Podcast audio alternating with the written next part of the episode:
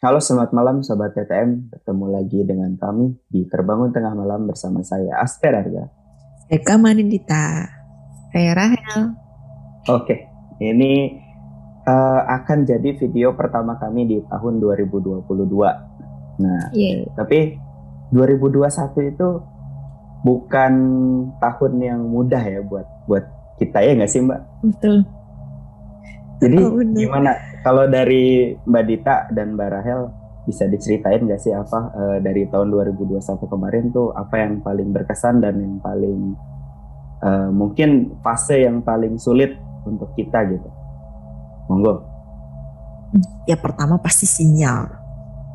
Iya kadang lancar kadang enggak. Terus apalagi ya kita milih waktu malam itu karena ya biasalah ya kita benar-benar harus free dulu dari semua aktivitas baru bisa tapping. Cuma terkadang ada ada pas kitanya nunggu jam malamnya itu kadang ketiduran. Nah, itu. Ampun.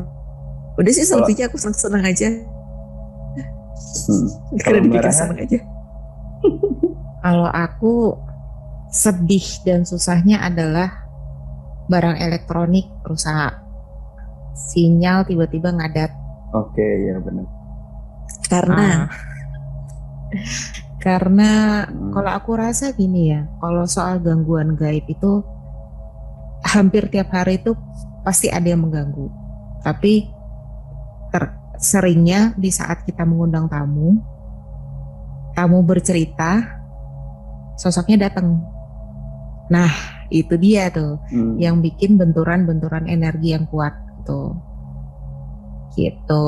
Ini barang elektronik beneran rusak gitu dan bukti kwitansi perbaikannya juga masih ada di episode si yeah, bener. kunci teleportasi yeah. deh, coba ditonton tuh.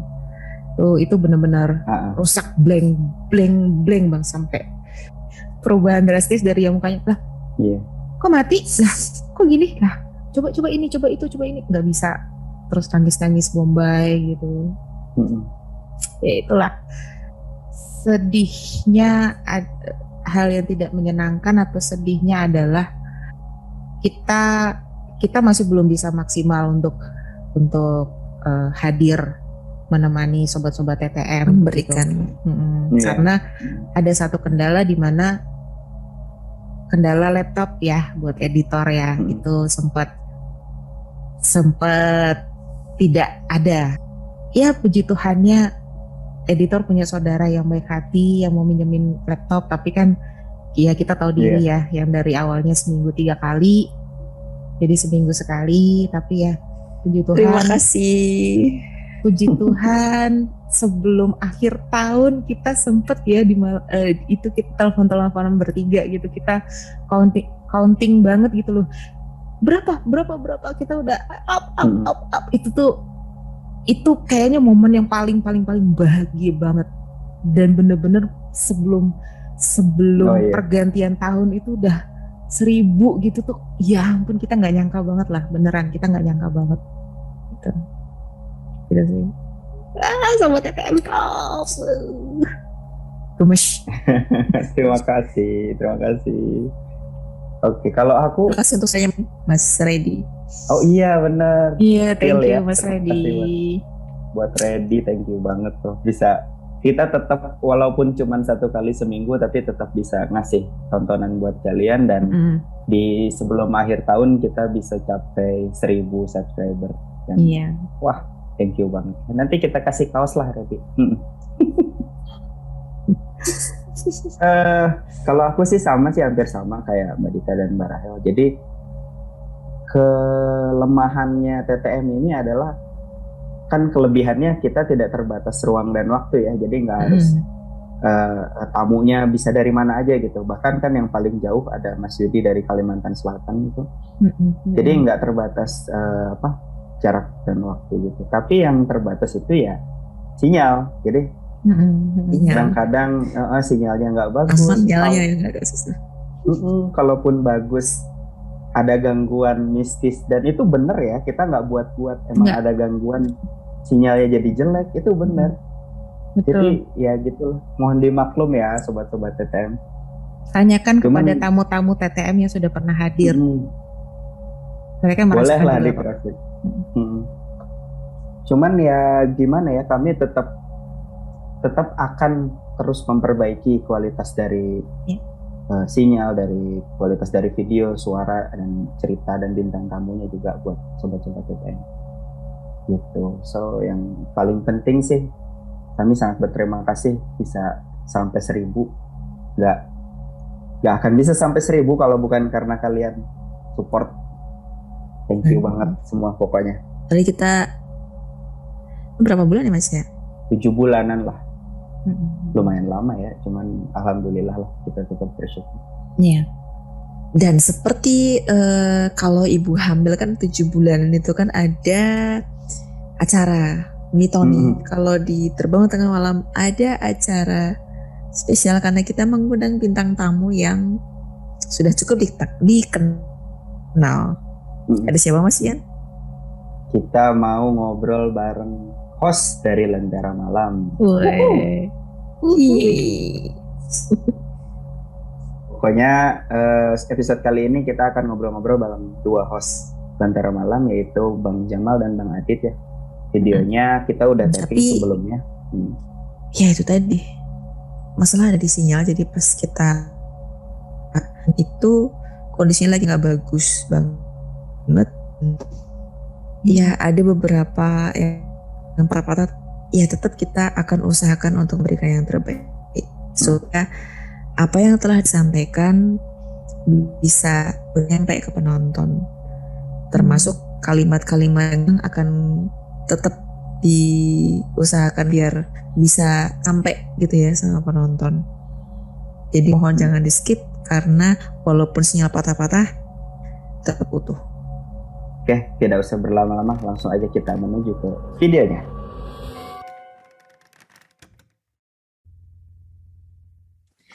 Malam ini kita kedatangan tamu spesial, ada Bang siapa? Adit dari Jamal. Ya, ada Jamal Bang dari Lentera Malam. Ya, ada Wih. Bang Adit dan Bang Jamal dari Lentera Malam. Yeay. Ah, kita kali ini mau ngapain nih, Mas Vian? Mau uh, bahas horor? Horor dong, pasti horor dong, pasti dong. Apalagi Lentera Malam ini kan uh, gila-gila loh. Aku waduh, waduh. Judulnya ngeri-ngeri loh. Iya loh. Ceritanya apalagi? Gak kebayang, apalagi yang aku paling suka sih aku yang ini, yang apa? Pemandi itu loh, yang tukang mandiin jenazah tuh. Iya, pemandi jenazah. Hmm. Itu, ah, itu segmen itu. Terbaru itu, segmen telusur. Iya betul. Oh, sampai telusur juga ya? Iya. Oh. Iya. Cuma telusurnya kita nggak nyari itu, nggak nyari sosok, kita interview kayak yang hmm. pemandi jenazah itu. Sebelumnya emang ada ceritanya kan si tukang pemandi jenazah itu, yang saksi. saksi. Iya, ada memang. Jadi uh, sebelum kita kesana pun kita sem- nyari dulu lah. Jadi uh, kita nyari-nyari narasumber yang punya pengalaman horornya gitu. Gitu-gitu. Sebentar, sebentar. Ini takutnya tuh, apa pemadi jenazah yang Rizvaldi kali mal? Yang sebelumnya kali yang Oh, ini yang mana nih? Yang telusur. Bukan, bukan yang telusur. Oh, bukan yang telusur. Oh, ya. Ya, ya, ya. Oh, ya benar. Yang mewah kan orangnya ya? Mm-hmm. Oh ya, ya, bukan. Ya, ya benar-benar. Kalau yang bewokan itu dia, um, dia tuh sebenarnya kalau basicnya itu dia uh, ambulan itu ya. Jadi mobil yeah, pengangkatan jenazah. Tapi uh, beberapa kali dia diminta bantuan juga untuk memandikan jenazah. Nah pada saat oh. memandikan jenazah, jadi ada beberapa pengalaman mistis ya, gitu sih. Menarik. Oh ya, aku ada pertanyaan nih. Tiap kali eh, pernah nggak sih kalau pas telusur atau eh, telusur dulu deh kalau pas telusur itu pulangnya pernah nggak sih ngalamin hal yang aneh-aneh gitu? Jadi gue jawab ya. Uh-uh. Jadi ini kejadiannya belum uh-uh. terlalu lama ya. Pas kita uh-uh. ngerjain kontennya Bang Buntu mal. Uh-uh. Jadi oh, kan iya. uh, waktu itu kita podcast sebenarnya jadwalnya itu buat podcast sama Bang Buntu. Itu ada, dia ada akun TikToknya tuh yang lumayan viral tentang Jalan Buntu. Nah ternyata di Jalan Buntu itu ujungnya hmm. itu ada kuburan dan pemakamannya itu pemakaman angker lah. Hmm. Nah akhirnya kita bikin konten lah sekalian daripada cuma podcast aja, dan karena kebetulan nggak terlalu jauh tempatnya, kita datanglah ke tempat pemakaman itu. Dan pas lagi kita lagi prosesi syuting itu pas pemakaman, itu salah satu kru kita, kameramen si Boy, itu ngalamin kayak tiba-tiba itu pas masuk pemakaman kayak badannya berat ya Mal ya? Hmm, hmm betul.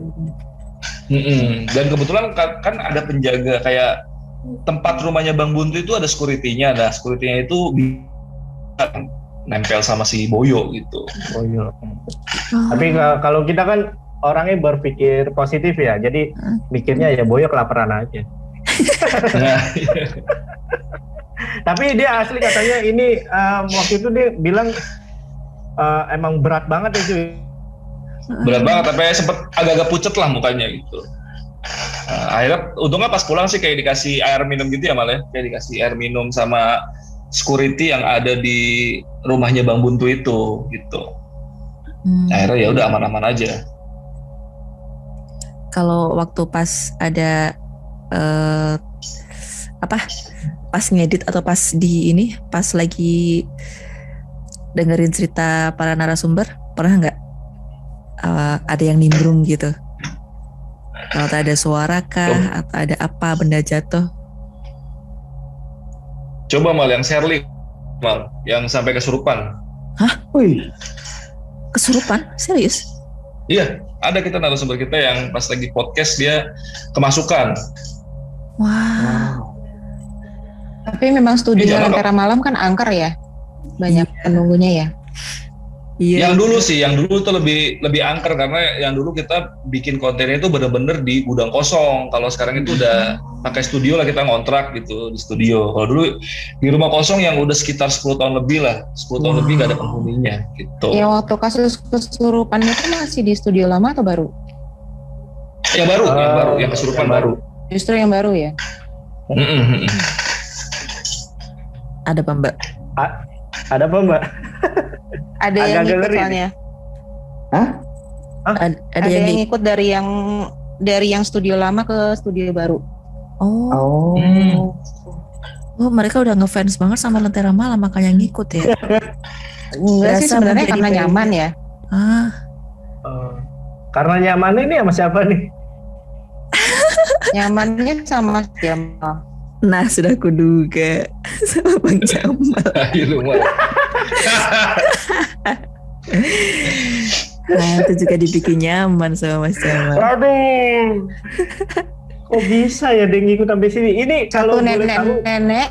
Nah, huh? ini. Ada nenek-nenek satu. Mm-mm, mm-mm.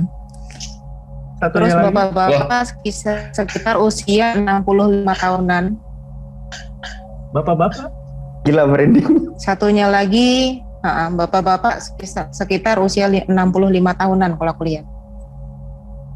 Hmm. Itu ikut ikutnya itu sama, karena saya doang apa Kak Adit juga ada?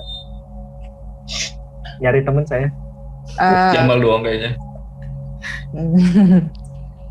Enggak sih sebenarnya sih mereka nyaman nggak dengan Mas Jamal di. Ayo lu Mal. Lu nggak mau nemenin gue aja? Jangan dong. Nenek-nenek sama bapak-bapak ya, berarti emang penggemarnya Bang Jamal. Oh. Nenek-nenek, bapak, bapak ada satu perempuan, satu perempuan. Hmm? Dia sih mengakunya meninggal di usia lima belas. Hey. Hmm. lima belas. Paling ini mau coba cerita sedikit kali ya tentang yang ini udah sering oh, dengar ya, benar-benar dari benar. beberapa ya. narasumber yang pernah hmm. syuting di studio kita yang lama. Hmm. Nah, di lama itu, ya itu sosok nenek-nenek sering banyak yang lihat. Karena kan banyak yang sensitif juga tuh. Iya, iya. Nah, dia sempat lah beberapa kali ngomong ada sosok nenek-nenek gitu. Ya mungkin jangan-jangan ikut beneran yeah. dari sini ya. Ngeri juga. tapi, tapi harusnya itu ikutnya Adit, karena itu uh, rumah kosong itu itu di belakang rumahnya. Bukan ikut. Bosan ya, kali Mal sama gua. Mereka memilih orang sih untuk diikutin. Hmm. Oh really? Hmm. Ada alasannya kenapa milih eh, dia, milih orang ini? Berkaitan dengan berkaitan. Aku nggak tahu ya Mas Emma menyadari atau tidak, tapi ada sesuatu yang ditanam di, bukan ditanam ya, temurun. Aduh. Hmm. Dari luhur buyut hmm. memberi suatu ilmu, tapi hmm. mungkin ilmunya sama Jamal aku nggak tahu ya, itu di entah diasah, dilestarikan atau apa, tapi mungkin Mas Jamal juga tidak menyadari, tapi ada ada energinya di situ yang membuat mereka tertarik untuk ikut. Karena si bapak tua itu oh. terutama selalu berada di belakangnya Mas Jamal pun saat ini. Oke, okay. Waduh. Saat ini. Jadi asli kalau ngomongin kayak gini merinding. Perawakan bapak-bapak, perawakan huh? abdi dalam Mbak Dit. Dengan tangannya tuh di depan tuh begini loh. Ada kumisnya. Ah, baru aku mau ngomong. Ada kumis. Nah, terus topinya kayak topi kain gitu loh. Kain abdi dalam Jawa tuh yang ada. Iya iya iya. Rambutnya bukan yang rapi gitu, bukan sih. Cuma apa ya? Kayak bukan. Kayak rambut siapa ya? Eh bukan, uh, bukan rambut, rambut Mas Vian pastinya. Bukan bukan rambut Mas Vian. Kayak agak ada ngombaknya sedikit, terus tebel. Lembarannya itu iya. tebel. Hmm. Hmm. Itu sosok itu siapa nih Mbak, kalau boleh tahu? Yang aku yang aku tangkap itu ada di studio lama, terus ngikut, tapi entah itu sebenarnya ngikut banget dari zaman Mas Jamal ke, Mas Jamal kecil, itu hmm. aku belum belum bisa nangkap karena sosok ini belum bicara banyak sih, belum berkomunikasi banyak, belum ya, diam diam aja gitu ya. Dan dia kayaknya ya. cuman cuman Menjaga. satu aja namanya. Siapa Mbak? Surip. Surip. Surip. Cuk, ada yang tahu ya Surip? Gue nggak ada nih. Kenapa? Siapa Surip? Yang mana Surip nih? Yang bapak-bapak yang ada di belakangnya Bang Jamal. Um, umur enam puluh lima tahun. Hmm. Mungkin ada malah keluarga lu yang namanya Surip malah. Gak ada cu, masalahnya bukan ada. bukan keluarga, kan? bukan keluarga. Dia oh. mengaw- uh, dia dulu mengawal keluarga Mas Jamal dari zaman dulu. Oh. oh. Abdi dalamnya. Ya, ya. Aku tuh jujur di keluarga itu nggak pernah diceritain soal yang kayak begini gitu, nggak pernah sih. Gitu kayak ada ilmu keturunan atau apa nggak pernah diceritain atau disampaikan sih. Silsilah leluhur pun juga nggak pernah. Nggak pernah, nggak pernah. Karena memang uh, keluarga aku juga biasa aja gitu. Um, kayak memandang mereka-mereka ini ya ada, dan tapi nggak diperdalamin gitulah. Pokoknya biasa aja lah gitu. Emang nggak ada keturunan darah biru. Keturunan darah biru. Waduh, apalagi itu. Nggak ada keturunan darah biru. Gak ada, karena dari kecil dari uyut-uyut gak pernah. Kalau keturunan darah biru saya udah tanya tuh dari dulu. Ya, belum, belum nanya miskin soalnya. Iya, saya, saya pas pas sekolah aja apa S T M aja saya jalan ke sekolah. Iya karena dekat ya. Soalnya kan gini, ada keturunan huh? keturunan darah biru yang dia menikah dengan rakyat jelata, lalu dia keluar dari terah kerajaan gitu, dia tidak boleh. Oh. Karena Bagi-bagi. yang aku lihat tuh seperti hmm. itu. Jadi, jadi aku lihat ada anak kisaran umur tiga belas tahun kalau nggak salah ya. Mukanya kalau misalnya kalau misalnya dilihat tuh mirip seperti mukanya Mas Jamal, tapi le- jauh lebih muda. Dia jalan seperti seorang priayi gitu, ditemani oleh si bapak Surip ini. kemana-mana belajar, entah belajar ngaji, entah apa gitu uh, di surau. Itu ya. Cerita dulunya atau dulu dulu dulu oh, dulunya dulu. ya dulunya ya dulu. Nah ada mungkin ada kemungkinannya si entah si sosok ini memang memang si Mas Jamalnya tuh masih ada keturunan dari sosok yang dulu dia jaga atau karena sekedar mirip itu bisa jadi. Hmm. Hmm. Waduh, ini agak-agak ngeri kalau ngomongin gini. Itu beliau sekarang berdiri di lemak itu apa sih, lemari atau yang apa garis, ya? Yang garis-garis itu ya? Iya, ya, yang garis ya. Hitamnya itu kan. Nah, ya. nah itu hmm. di situ. Beliau berdiri di situ sekarang posisinya. Mudah-mudahan nggak kelihatan lah ya, maksudnya nggak ketangkap kamera atau apa. Karena ngeri nanti. Nggak pengen ngomong sesuatu Pak Jamal. Hah? Nggak pengen Malam ngomong sesuatu.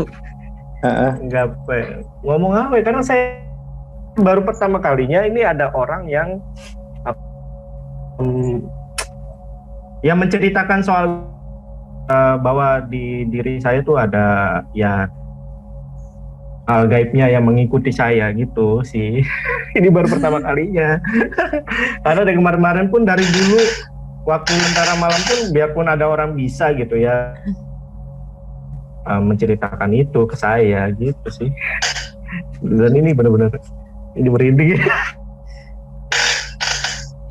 Habis ini pasti nikmati saja. Ya habis itu. Kalau si apa Bang Adit ya, Bang Radit atau Bang Adit aku manggilnya. Bang Adit ya. Bang Adit. Pernah nggak di usia remaja punya mimpi yang bikin sampai kepikiran beberapa hari? Remaja, remaja mungkin udah lupa ya. Mungkin ada satu mimpi yang sampai sekarang masih keinget, itu kejadiannya mungkin tiga atau empat tahun lalu lah. Jadi w- waktu hmm. itu aku lagi ada di rumah yang lagi di Jogja. Nah itu aku tidur siang, tidur siang tiba-tiba mimpi nih, mimpi hmm. aku lagi posisinya di kamar sama kayak pas posisi aku tidur. Terus aku bangun, aku ngecek jendela, itu aku ngeliat tuh ada sosok pocong lagi ngeliatin ke arah rumahku, tapi nggak ngeliat ke arahku. Padahal aku kan posisinya serong hmm. soalnya. Dia ngarah ngelihatnya lurus ke arah rumahku, mm-hmm. dan yang nggak lama aku kebangun itu badan aku udah keringetan semua. Mimpinya pendek sih, cuman deg-degan. Setelah itu udah sampai sekarang masih keinget lah, mimpi itu masih jelas di rekaman kepala. Gitu. Kayak berasa real ya, Cuk? Iya, kayak berasa. Karena suasana belakang rumah itu dia posisinya di belakang rumah ya. Jadi sekarang aku buka jendela dan dia posisinya lagi di aku lagi ngeliat ke arah rumah aku, cuman nggak ngeliat ke aku ya, hmm. lurus dia pandangannya lurus ke depan, aku ngeliatnya dari serong gitu. Itu sih, yang sampai sekarang masih keinget mimpinya. Cuman biasanya kalau di Lentera Malam itu uh, yang suka menyusun strategi, maksudnya dalam artian pengaturan, ini habis ini siapa, ini habis ini siapa gitu kan, karena kan kayak T T M juga kan. Uh, narasumber sekarang itu kan tidak langsung ditayangkan intinya, ini dulu yang muncul gitu atau ini nanti dulu. Itu kita berdua sih, kita berdua berdua sih kita berdua berdua tidak ada yang maksudnya yang biasanya lebih banyak idenya dari siapa gitu, nggak ada ya, sama aja ya. Enggak sih sama, soalnya kita biasa diskusiin dulu, setelah dua-duanya oke okay, baru ya kita bisa atur jadwalnya gitu untuk tayangnya. Kalau belum ada yang oke okay, ya masih kita pikir-pikir dulu siapa yang berikutnya naik ya, gitu. Betul kayak gitu sih. Antara Mas Jamal dengan Mas Radit kenalnya sudah lama? Pas teman kuliah, kuliah dulu, teman kuliah di Gunadarma Kalimalang. Teman kuliah ya? Mm-mm. Mm-mm. Terus langsung klik gitu ya? Ah, enggak juga sih, ya. kita enggak juga, enggak kita juga. Udah lama enggak ketemu gitu loh. Iya. Udah lama enggak ketemu Jaman, tuh, apalagi jam hmm. apalagi kan zaman si kuliah pun kan, tongkrongan doang ya. Iya, nongkrong doang paling sih. Terus abis lulus kuliah tuh Adit beberapa, beberapa tahun lah apa? Kemudian itu dia nikah. Nah, itu udah jarang lagi tuh karena kan udah susah untuk nongkrong gitu sih. Heeh. Jadi ketemu lagi setelah beberapa tahun nggak ketemu kita pas bikin proyek. Bener-bener pas ketemu lagi, pas bener-bener bikin proyek Lentera Malam baru ketemu lagi. Iya, setelah bener. beberapa tahun nggak ketemu gitu. Wow. Pas pas pandemi. Pas pandemi, pas kita lagi nggak punya uang.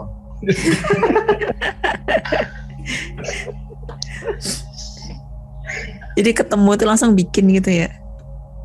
Iya. Yeah. Ngobrolin dulu, ngobrolin dulu. Ngobrolin di chat dan pas ketemu udah. Langsung ngobrol gitu sih. Tapi pas kuliahnya emang deket bang?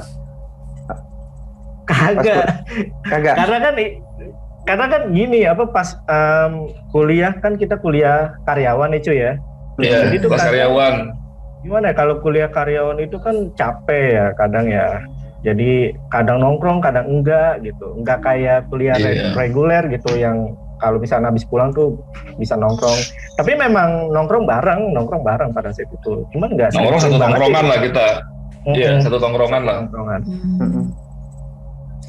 Kirain tuh yang deket banget, terus setiap hari ada ada aja bahasan horor, terus ngerasa klik baru bikin gitu dipikirnya. Nah, iya. Enggak sih, enggak enggak. Cuman emang kita berdua suka horor, suka suka sama cerita-cerita horor, baca-baca horor, sama podcast horor lah. Mm-hmm. Adalah podcast-podcast yang lama kita dengerin gitu. Mm-hmm. Betul. Tapi juga sering ngalamin apa kejadian-kejadian horor gitu. Sering nggak dulu? Nah itu, itu dia yang enggak sih. Lah, itu dia yang enggak. Ya paling ya kayak jarang mimpi sih. doang. Jarang. Ya kayak mimpi doang. Terus antara sadar sama nggak sadar sih gitu. Jadiannya mungkin ya.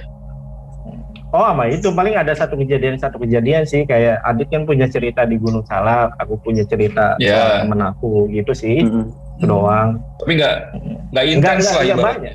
Iya nggak banyak nggak nggak selalu ketemu sama kayak begituan maksudnya tuh mereka gitu. Mm-hmm. Mm-hmm. Tapi pernah nggak sih ngalamin ke, apa ya mimpi tapi berulang gitu? Pernah nggak? Um, ini paling aku nambahin sih. Aku tuh sekalian pengen nanya dan apa ya ini gimana tuh pendapatnya. Jadi itu aku dulu waktu S M P bahkan sampai sekarang ya mm-hmm. tapi untuk belakangan itu udah udah jarang sih. Aku sering rep-repan sering banget rep-repan apalagi dulu tuh waktu S M P tuh sering banget itu sampai ya itu sampai yang sekarang lah gitu loh. Nah itu ada hubungannya gak sih rep-repan saya tuh sama dengan hal-hal gaib gitu? Apakah memang itu cuman ada uh, pengertian ilmiahnya? Gitu? Saya capek atau gimana gitu? Pengen nanya ke Mbak Rahel khususnya sih. Gimana Mbak? Kalau pas rep-repan ada di waktu di jam-jam tertentu nggak Mas Jamal? Um, enggak sih karena saya enggak terlalu merhatiin tapi malam banyak kan malam siang pun pernah siang pun pernah apalagi kalau misalkan uh, abis dari luar saya enggak saya baru nyadari nih ya enggak cuci kaki gitu atau cuci tangan sebelum tidur itu hmm. itu rep-repan gitu sih rep-repannya tindian ya iya tindian ketindian, iya benar ketindian. Mm-hmm. Sampai ada satu kejadian tuh di mana tuh aku pernah rep-repan uh, ada siluet dari apa luar rumah gitu siluet. Saya lihat ke tembok itu ada kayak tuyul lagi di punggung saya karena kan saya tidur waktu mm-hmm. itu lagi tengkurap ya. Mm-hmm. Terus sama juga pernah ada pas telentang. Kan kalau rep-repan itu kan susah untuk ngomong ya teriak kayak susah okay. kan ya. Uh-huh. Tapi melek melek ngelihat maksudnya uh-huh. ngelihat pas ngelihat gitu itu kayak ada kaki nerjang kepala saya gitu. Itu uh. itu beneran tapi ya karena aku nggak mau terlalu pusing ya aku anggapnya sih mimpi sih. Cuman beneran uh-huh. kayak beneran karena kan ngos-ngosan kayak tadi Adit juga kejadiannya kayak gitu hampir sama ngos-ngosan keringetan gitu sih. Itu reaksi eh aduh aku mau ngomong ini takut juga sih gak apa-apa ngomong, ngomong aja mbak saya udah siap udah siap ya nanti kalau seandainya perlu di ini kan gak selalu gak nggak selalu semuanya ditayangin ya. Mm-hmm. Bagian-bagian yang sensitif ya nanti bisa di-cut ya. Yeah. Mm-hmm, siap. Itu proses pencabutan. Ah. Wah. Proses pencabutan isi. Hitung aja kejadian itu sudah berapa tinggal. Alah. Oke, okay, aku jujur nih ya. Ini aku udah pernah cerita sama orang-orang dekat, tapi belum pernah ke pub. Itu aku pernah ada satu waktu, itu waktu S T M. Aku tuh tiba, ya, pak, sentil hmm. kaki saya, kebangun. Nah, tahu-tahu betis saya tuh lemes tuh, lemes jatuh. Terus saya ke kamar ibu saya, dan pas nyampe kamar ibu saya, saya jatuh lagi. Hmm. Saya ngerasain jujur itu mau dicabut, tapi pada saat itu saya yeah. ingat banget uh, aku lupa. Jadi kalau misalkan kalian kayak gitu uh, usahain tetap melek. Nah itu aku tetap terus sambil mikirin um, apa ya namanya, masih banyak yang harus aku tanggung gitu, ibaratnya tuh kayak gitu. Di diri aku tuh masih banyak yang harus aku tanggung, like, gak mau merem pada saat itu. Hmm. Karena ini bener-bener yang langsung plek jatuh ke kasur ibu saya dulu di pinggirannya, terus habis itu saya jatuh ke lantai. Mau teriak itu susah banget karena itu kalau aku bilang kayak kayak bener-bener jantung tuh udah hmm. nipis gitu. Ini, ya. ini aku pernah cerita juga ke orang-orang terdekat. Gue belum. Tapi ini baru pertama kali di YouTube. Berarti kurang dekat. Lu baru dengar ya? Baru dengar. Berarti besok dipepet lagi biar makin dekat. Lu kan cepet lupa. Lupa ya? Apa lupa ya? Si Adit ini cepet lupa dia. Itu aku asli tuh. Nah ini aku baru baru pertama kali nonton. Apa nonton lagi? Kasih tahu di YouTube. Gimana Mbak? Itu gimana menurut Mbak? Itu ada kaitannya guys. Ada beberapa makhluk yang uh, menginginkan tubuhnya Mas Jamal untuk dijadikan vessel atau wadal. Hmm. Jadi oh, oh, iya, iya. Mas Jamal, Mas Jamal, eh, bukan ruh ya, sukmanya Mas Jamal dicabut, terus dia masuk. Dan Mas Jamal melayang-layang aja. Kayak kasus si adiknya di dunia paralel itu, antara dunia manusia dengan dunia alam muka. Ih, aku merinding loh. Eh, mohon maaf. Banget, kenapa jadinya kesini? Iya, karena ad, ada beberapa beberapa kasus yang seperti itu ya Mbak ya. Dan ada yang berhasil hmm. berhasil diambil alih. Lagi ada ada yang berhasil Mas. Ada. Ada. Cuman prosesnya lama. Ada sesuatu gak yang membuat mereka gitu? Kriterianya yang kayak apa sih yang yang diincer mereka-mereka itu untuk dijadikan apa tadi? Wadah ya? Ya sebenarnya sih nama sesuai aja sih. Tapi kalau kalau banyak so, makhluk yang menginginkan tubuh itu ada sesuatu yang dianggap istimewa. Okay. Nah, biasanya istimewanya kenapa itu nggak terlalu paham juga. Mbak Dit, ya, Mbak Dit, ya. Patih berkuasa, eh, bukan berkuasa ya. Jadi patih, menjabat. Patih itu eh, di era tahun berapa ya? Kalau nggak salah sekitar seribu tiga ratusan ya. Ingat nggak? Sekitar seribu tiga ratusan. Sekitar segitulah ya. Uh-uh. Patih itu punya seseorang yang memang physically mirip dengan beliau untuk mengecoh musuh. Uh-uh. Nah, seseorang yang mirip fisik, mirip dengan Patih itu, itu adalah kehidupan masa lalunya Aditya Ariwo. Bang oh. Adit. Jadi intinya apa tuh Mbak? Mbak Adit pas live-nya. Bukan, bukan. Last ya, life-nya. Bukan.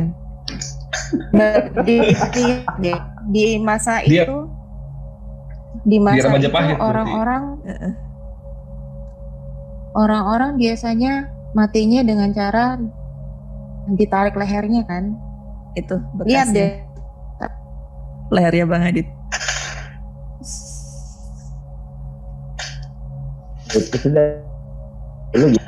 Eh, iya, susah hilangnya. Biarpun kurus susah.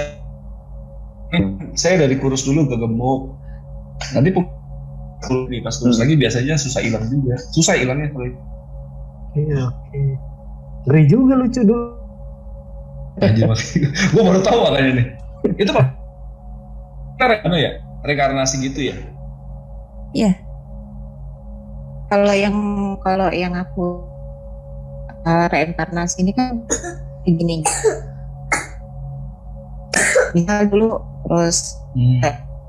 L, nah pada saat modern hmm? Kasih tahu kamu akan lahir sebagai ini, kamu masa depan kamu akan menjalani hidup sebagai ini, ini jangan sampai kamu lakukan lagi, tanggal kematian kita itu dikasih tahu pada saat kita mau dihumkan ruhnya janin.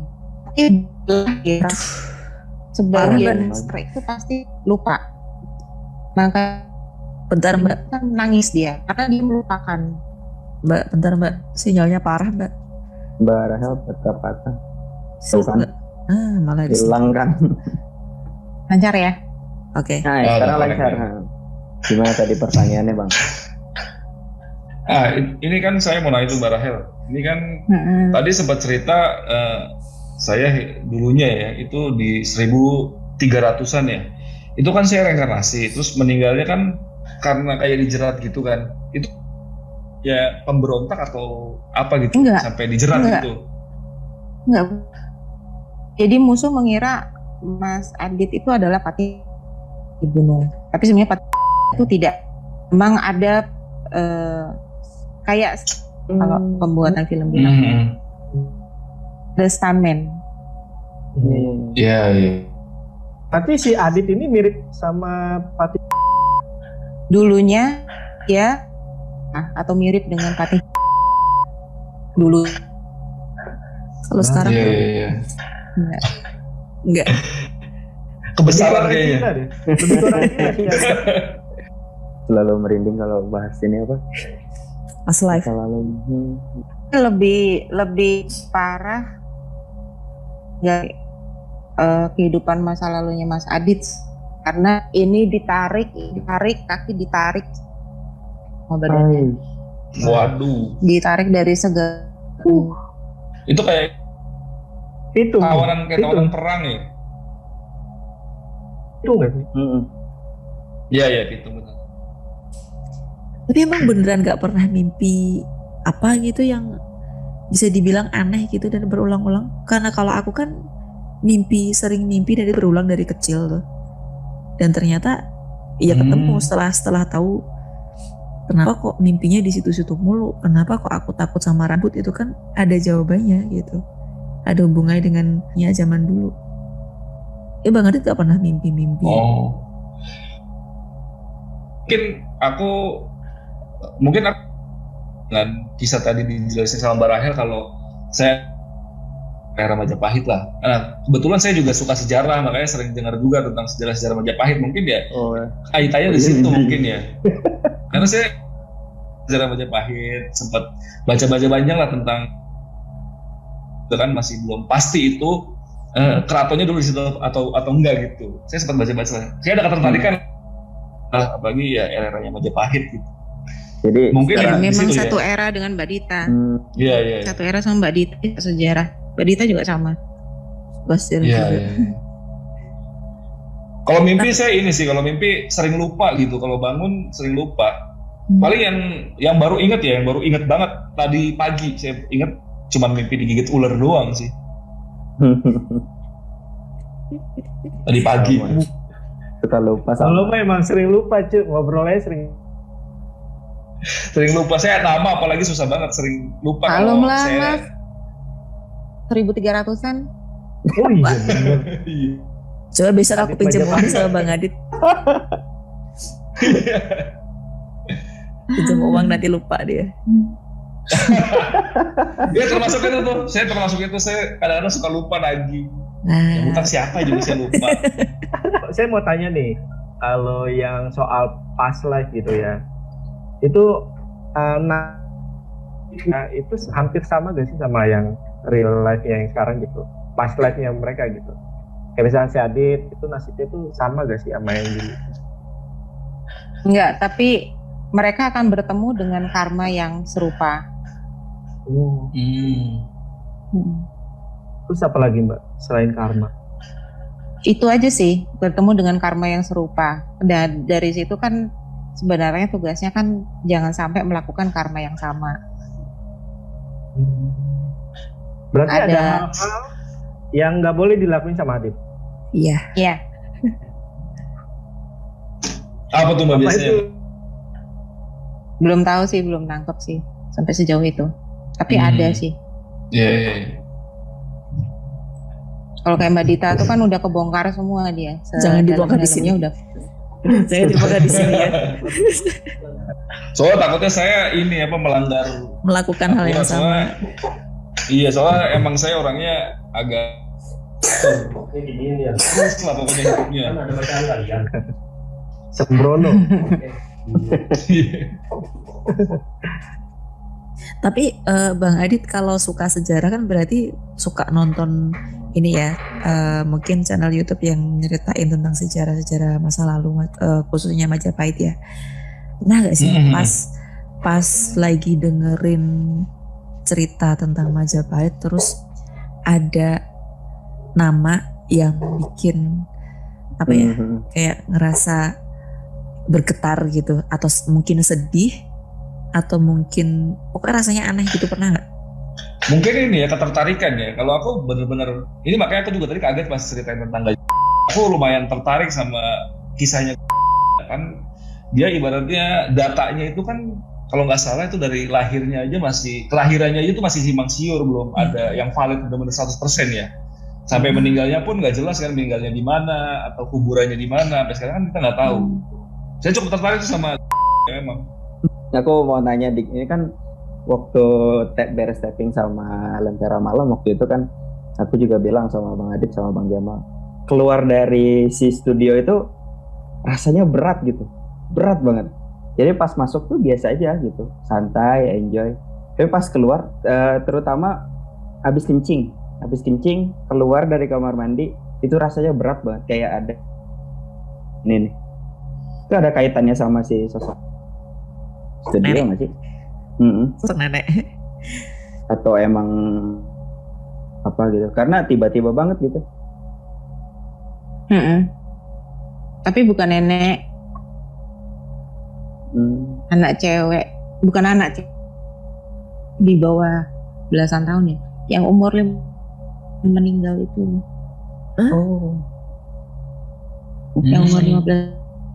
Tapi kan dia kan nggak terus-terusan paling paling aku gitu tuh tiga hari dia harus kembali lagi ke tempatnya karena kan teritori kan. Hmm. Keluar dari rumah eh, studio L M sih hilang Mbak. Apa nggak sampai hmm. sehari. Bisa berarti bisa. Berarti pas dia sehari. Di area aja. Mm-mm. Bisa sampai duduk di mobil udah nggak kerasa apa-apa. Jadi uh, saat Mas Vian keluar dari studio ada an- uh, bukan anak sih. Ada perempuan itu, putus, itu putus lamanya L M dia ke studio baru. Hmm. Dia dari studio yang lama itu emang emang tinggal di situ atau dia dibawa sama salah satu tamu yang menceritakan kisahnya dia? Yang aku tahu dia sudah ada dari studio lama sih. Namaku Murni. Astaga. Udah stop stop. Udah, udah. Nggak, nggak usah. Oh anjir. Sama juga kaget merinding loh. Ya Murni. Murni siapa itu Murni Mbak? Ya, eh bukan anak sih. Kamu anak atau bu? Kan ya. Dia remaja lah lima belas tahun. Uh. Hmm. Itu salah tiga. Suka meluk dia dari belakang gini. Oh. Meluk siapa? Hmm. Gitu. Meluk siapa? Meluk Mas Vian pas kemarin itu. Oh. Mantap. Waduh. Jangan hati-hati ya. Oh, jangan hati-hati memang di sono, Bang. Oh, oh. uh, Bang Adit, aku tanya dong gimana perasaannya setelah tahu past life-nya. Apa yang dirasa? Apakah ya, sedih? Kaget aja sih sebenarnya, agak shock aja. Soalnya pas lihat sama sesuatu hal yang buat saya itu gitu. Jadi mikirnya wah ini bisa pas gitu. Mungkin aja misalnya Mbak Dita cerita, apa Mbak Rahel tadi cerita tentang zaman Belanda atau zaman apa gitu, mungkin aku kurang tertarik dengan hal itu, nggak ngepas ya. Cuman pas cerita tadi Mbak Rahel zaman Majapahit ya, aku cukup ya, biarpun nggak semuanya, cuman aku cukup tertarik lah dengan era itulah. Tuh, sempatlah beberapa beberapa bulan itu nonton YouTube-nya tentang Majapahit segala macem gitu. Hmm. Ya shock aja sih, shock cuman pas itunya sih bisa bisa bisa ngepas gitu sama hal yang aku suka gitu. Bahkan aku sempat loh mau bikin uh, uh, konten gitu dulu, sempat ya sebelum bikin Lentera Malam ya, pengen bikin yang kayak sejarah-sejarah gitu karena lagi tertarik-tertariknya sama Majapahit dulu gitu. Cuman belum sempat kesampaian gitu. Ya, alam bawah sadari Mas Adi tuh dia seperti apa ya, berusaha mencari tahu tentang dirinya yang dulu. Oh. Hmm.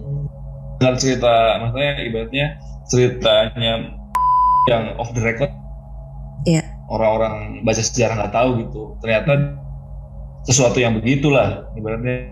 Hmm. eh, ada hal yang selama saya tahu itu kan saya baca sejarah ya bagus-bagus aja, hampir yeah, nggak ada negatifnya gitu. Pasti selain juga sih aneh aja gitu, maksudnya nggak nggak sesuai sama yang saya pikirin selama ini gitu. Hmm, tapi kalau Bang Adit kan tadi ke tiga tahun dan ya sama era ini. Cuman kalau tadi Bang Jamal kan masih ngawang-ngawang tuh siapa di era mana. Mm-hmm. Cuman karena tadi yang kebacanya bangsawan daerah biru ya, terus sama si sosok kakek-kakek itu dilindungi gitu. Cuman belum belum kebaca sampai eranya era mana, tahun berapa gitu. Dibaca lagi coba Jamal. Penasaran juga soalnya. Kayaknya udah cukup itu. Barel udah lemes juga matanya deh. Cuman ya itu tadi yang sempat di-spill sama Mbak Dita. Channel. Iya. Galuh Pakuan ada kaitannya dengan Galuh Pakuan. Galuh. Galuh Pakuan boleh dijelasin? Saya juga belum tahu juga. Apa itu? Galuh Pakuan itu kerajaan Sunda. Mbak Dita tahu. Kerajaan, aku juga baru baca kalau Sunda, aku kurang paham ya. Oh iya. Kalau Pakuan itu kerajaan Sunda, bukan kerajaan Sunda juga ya dia. Jadi Sunda sama sama Galuh itu dulunya jadi satu, terus akhirnya pecah gitu loh. Hmm. Kalau nggak okay, salah okay, seperti itu. Cuma berarti belum, itu eranya era sebelum sebelumnya itu lah, apa rajanya Sunda siapa namanya? Uh, Prabu Siliwangi ya. Siliwangi bawahnya deh. Karena sebelumnya sebelumnya Prabu Siliwangi apa sesudah? Kayaknya sesudah, karena Mbak Rahel tadi sempat nanyain Kian Santang. Kian Santang oh, kan berarti di bawahnya uh, oh, Siliwangi. Prabu Siliwangi. Mm-hmm. Tapi Mas Jamal kan bukan Kian Santangnya Mbak Dit. Kenapa? Kenapa? Jamalnya bukan bukan Kian Santangnya ternyata. Kalau kalau Mbak Rahel hmm, sempat bilang ada hubungannya dengan Cirebon, berarti kemungkinan Bang Jamal ini ada hubungannya sama siapa? Kakaknya ya, kakaknya Kian Santang. Siapa? Kalau nggak salah. Iya nggak sih? Iya, iya. Mas Jamal. Itu Mas oh, Jamal yang cewek itu. Oh. Cewek. Oke, oke, oke, oke, oke. Jadi dulu cewek. Iya. Oh. Karena akhirnya kan dia apa ya? Lari bukan lari. Ya bisa dikatakan hijrah kali ya ke Cirebon, terus punya anak Sunan dari Cirebon. Sunan Giri. Siapa sih? Aku kurang tahu. Siapa Bang Adit? Sunan Gunung Jati. Ah, Gunung Jati. Berarti Bang Jamal ini ibunya Sunan Gunung Jati. Buat ibu. Seru ya. Seru sih, seru, seru, seru banget. Ternyata itu aku kaget itu cewek aku dulu ya. Iya, cewek dulu. Aku pikir anaknya atau siapanya gitu. Ya ibunya. Cewek ternyata. Eh, kok kita orang? Ternyata bukan. Kakaknya Kian Santang. Ternyata yang kakaknya. Iya. Hmm. Pernah nggak tuh? Uh, pernah lihat di mimpi atau apa gitu? Era-era itu barangkali mimpi. Nggak pernah jujur, aku nggak pernah. Mimpi di pondok atau mimpi ngaji? Mimpi pondok atau ngaji? Aku lupa ya Mbak. Aku juga suka lupa orangnya. Soalnya udah ketutupan sama reperpan tadi. Itu yang paling aku ingat soalnya. Kalau reperpan mah masih berlangsung sampai sekarang. Gimana? Aku penasaran sih sama itu tadi. Tadi namanya biar aku coba cari. Apa kalau ada baca atau nonton denger gitu. Ada nama tiba-tiba ada yang ada rasa gitu. Gimana gitu. Nah. Coba deh. Oh, okay. Nanti aku coba. Karena aku juga penasaran. Nah, nah. Perempuan. Gitu. Kok bisa gitu? Bisa. Bisa. Bisa yang dulunya cewek jadi cowok, bisa yang cowok jadi cewek, bisa. Oke, mantap. Pembahasannya seru banget. Malam hari ini ternyata mengungkap kehidupan sebelumnya dari dua host Lentera Malam. Keren-keren. Sebelum ditutup, ada pesan-pesan nggak dari Bang Jamal sama Bang Adit buat para pendengar Terbangun Tengah Malam gitu? Oke, paling uh, uh, dari Terbangun Tengah Malam ini kan udah pernah ke Lentera Malam ya, Mas Pian itu nanti ada. Jadi kita udah syuting dan nanti mungkin segera kita upload. Nah paling kita tunggu untuk Mbak Rahel mampir juga di Lentera Malam. Asik. Betul ya. Semoga Mbak Rahel berkenan ya. Amin. Itu aja sih. Amin, amin, doain aja. Ya amin, amin, amin.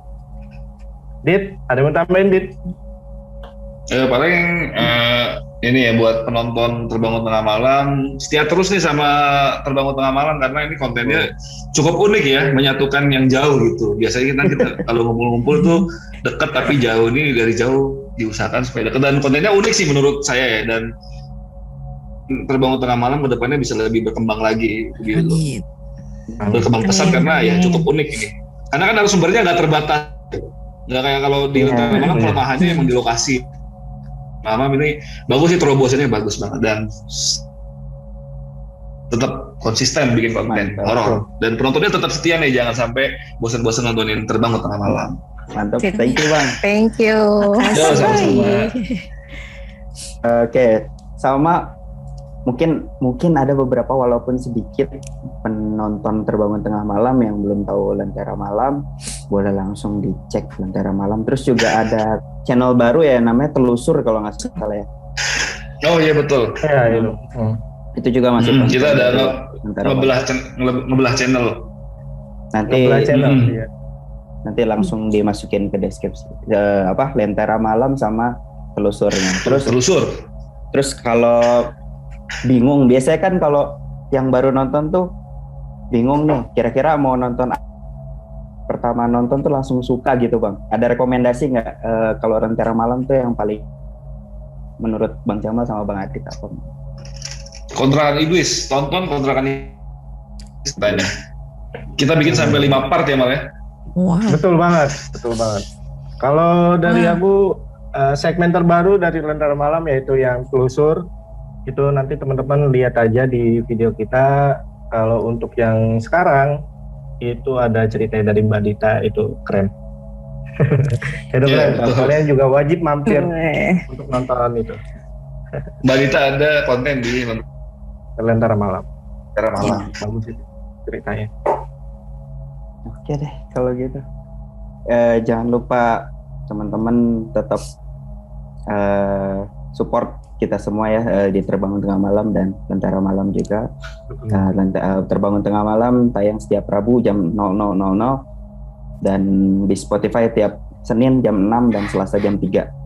Terus kalau misalnya punya cerita boleh dikirim lewat email di terbangun tengah malam at gmail dot com atau D M ke Instagram terbangun tengah malam dot i d.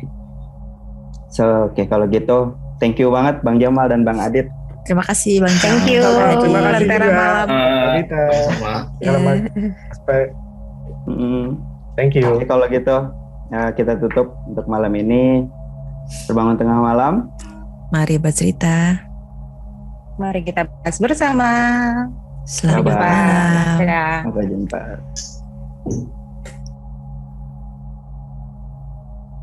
Jadi kalau tentang mimpinya Bang Adit tadi mengenai uh, pas dia tidur kemudian dia mimpi bangun, di dalam mimpinya itu dia bangun terus bukan setelah dia lihat pocong itu, sebenarnya ada nggak sih Mbak? Uh, gini, jadi mimpi itu uh, ada yang sekedar bunga tidur, ada yang memang dia memiliki petunjuk. Nah, kondisinya saat itu si Mas Aditnya tidak menceritakan sebelum dia mengalami mimpi apakah ada serentetan kejadian yang aneh atau yang di luar nalar gitu. Karena gini, hmm.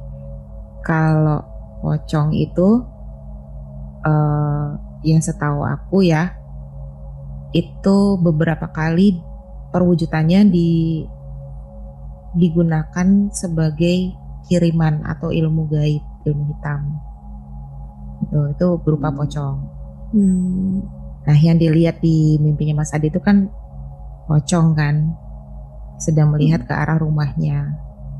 Khawatirnya adalah hmm, bisa jadi gini, mimpi tentang hantu itu bisa jadi orang tersebut sedang mengalami banyak masalah, itu bisa mimpi tentang hantu, atau mengalami kesedihan atau mengalami kecemasan di dalam hidupnya. Biasanya orang bermimpi tentang hantu gitu. Jadi hantu itu adalah sebuah perasaan negatif yang menghantui dirinya, jadi dia berupa hantu. Ya. Tuh, cuman uh, kalau di kalau disimpulkan dari mimpinya bisa jadi yang uh, sesuatu hal yang negatif sedang uh, berusaha masuk dalam rumahnya si Mas Adit ini. Kalau yang mimpinya Mas Jamal, Bang Jamal yang uh, ada tuyul di lagi di belakang punggungnya itu, hmm. itu dia kan memang kebenaran sih, nggak ada artinya, itu kenyataan hmm. sih, dia memang kebenaran. Yang dia yang dia lihat tuh nyata, hmm. walaupun di dalam mimpi. Yang, gitu. Yang dia sebenarnya mau diambil alih badannya gitu ya? Betul. Dia soalnya, okay. dia itu punya sesuatu yang kayaknya memang didemenin para jin sih. Hmm. Entah, ya. Entah mungkin kalau kalau orang Cina tuh bilangnya tulangnya wangi gitu. Hmm. Tuh itu sering diikutin. Walaupun dia nggak ngapa-ngapain tuh di, pasti dia akan jadi apa ya? Target hmm. para gitu jin. Ya. Hmm. Hmm. Nah bicara soal past, past life ya, hmm. waktu ngobrol sama si Mas Jamal itu tuh gak tau tuh aku tiba-tiba tuh ngelihat si ngelihat si Mas Adit nih, wah ternyata kok kayak gini gitu. Dan bicara soal kalo past life ini. Itu kan uh, pasti ada kaitannya dengan karma ya, karma di masa lalu ya. Ternyata setelah itu ya. Aku melihat ada yang lain lagi nih past life-nya. Ternyata aku melihat Mas Adit ya, kita bicara Mas Adit ya, itu hmm. dia adalah perwira dari negara Mongolia. Oh, oke. Okay. Cucu dari tokoh yang sangat terkenal di Mongolia. Hmm. Itu aja sih. Sempat konfirmasi ke sana tapi ternyata dia malah menyebutkan nama kakeknya. Aku kan kakek, kasih, ya. kasih tiga nama kan waktu itu kan melalui Mbak Dita. Mbak Dita hubungin si Mas Aditnya, ternyata dia malah memilih nama kakeknya gitu loh. Tapi kemudian logika kita berdua bicara gitu, oh dia ini mengidolakan seseorang gitu di dalam hidupnya, dua-duanya sama. Karena memang si Mas Adit pun sewaktu hmm. kita ngobrol-ngobrol kan dia memang mengidolakan si pahlawan dari Indonesia ini kan gitu. Si pahlawan hmm. sama aja dulu, ternyata dia di, di Mongolia dia mengidolakan pahlawan dari negara Mongolia, yaitu kakeknya sendiri. Masih ada kakeknya kayak sendiri. benang benang merahnya. Iya, kakeknya sendiri betul. Itu dianggap pahlawan merah. Kan? Mm-mm. Benang merahnya hmm. adalah dia ya, benar. Dan dia tipe orang yang dia tipe orang yang begitu mengidolakan panutannya. Nah, sedangkan si Bang Jamal dua-duanya sendiri, mirip, ya? sedangkan si Bang Jamal sendiri itu yang punya karma Bisa. tersendiri, dan karmanya masih dibawa sampai sekarang. Bukan sih. Ya kita Bukan. kasih kasih tahu aja lah, pokoknya. Kelu kali ya. Karma kamu ini, kamu jangan hmm. sampai melakukannya lagi. Udah stop gitu. Kalau nggak mau kamu lahir lagi ke dunia uh, dan derajatnya turun lagi. Hmm. Gitu. Karena orang yang punya karma di masa lalu, dia terlahir lagi, pasti dia akan turun derajatnya. Dari yang wanita bangsawan seperti Mbak Dita, sekarang dia adalah ibu rumah tangga biasa. Mm-hmm. Gitu. YouTuber.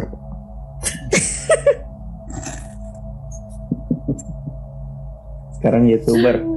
Uh, dari yang pembunuh bayaran, sekarang hanyalah ayah yang disuruh jagain anak. Hmm? Editor.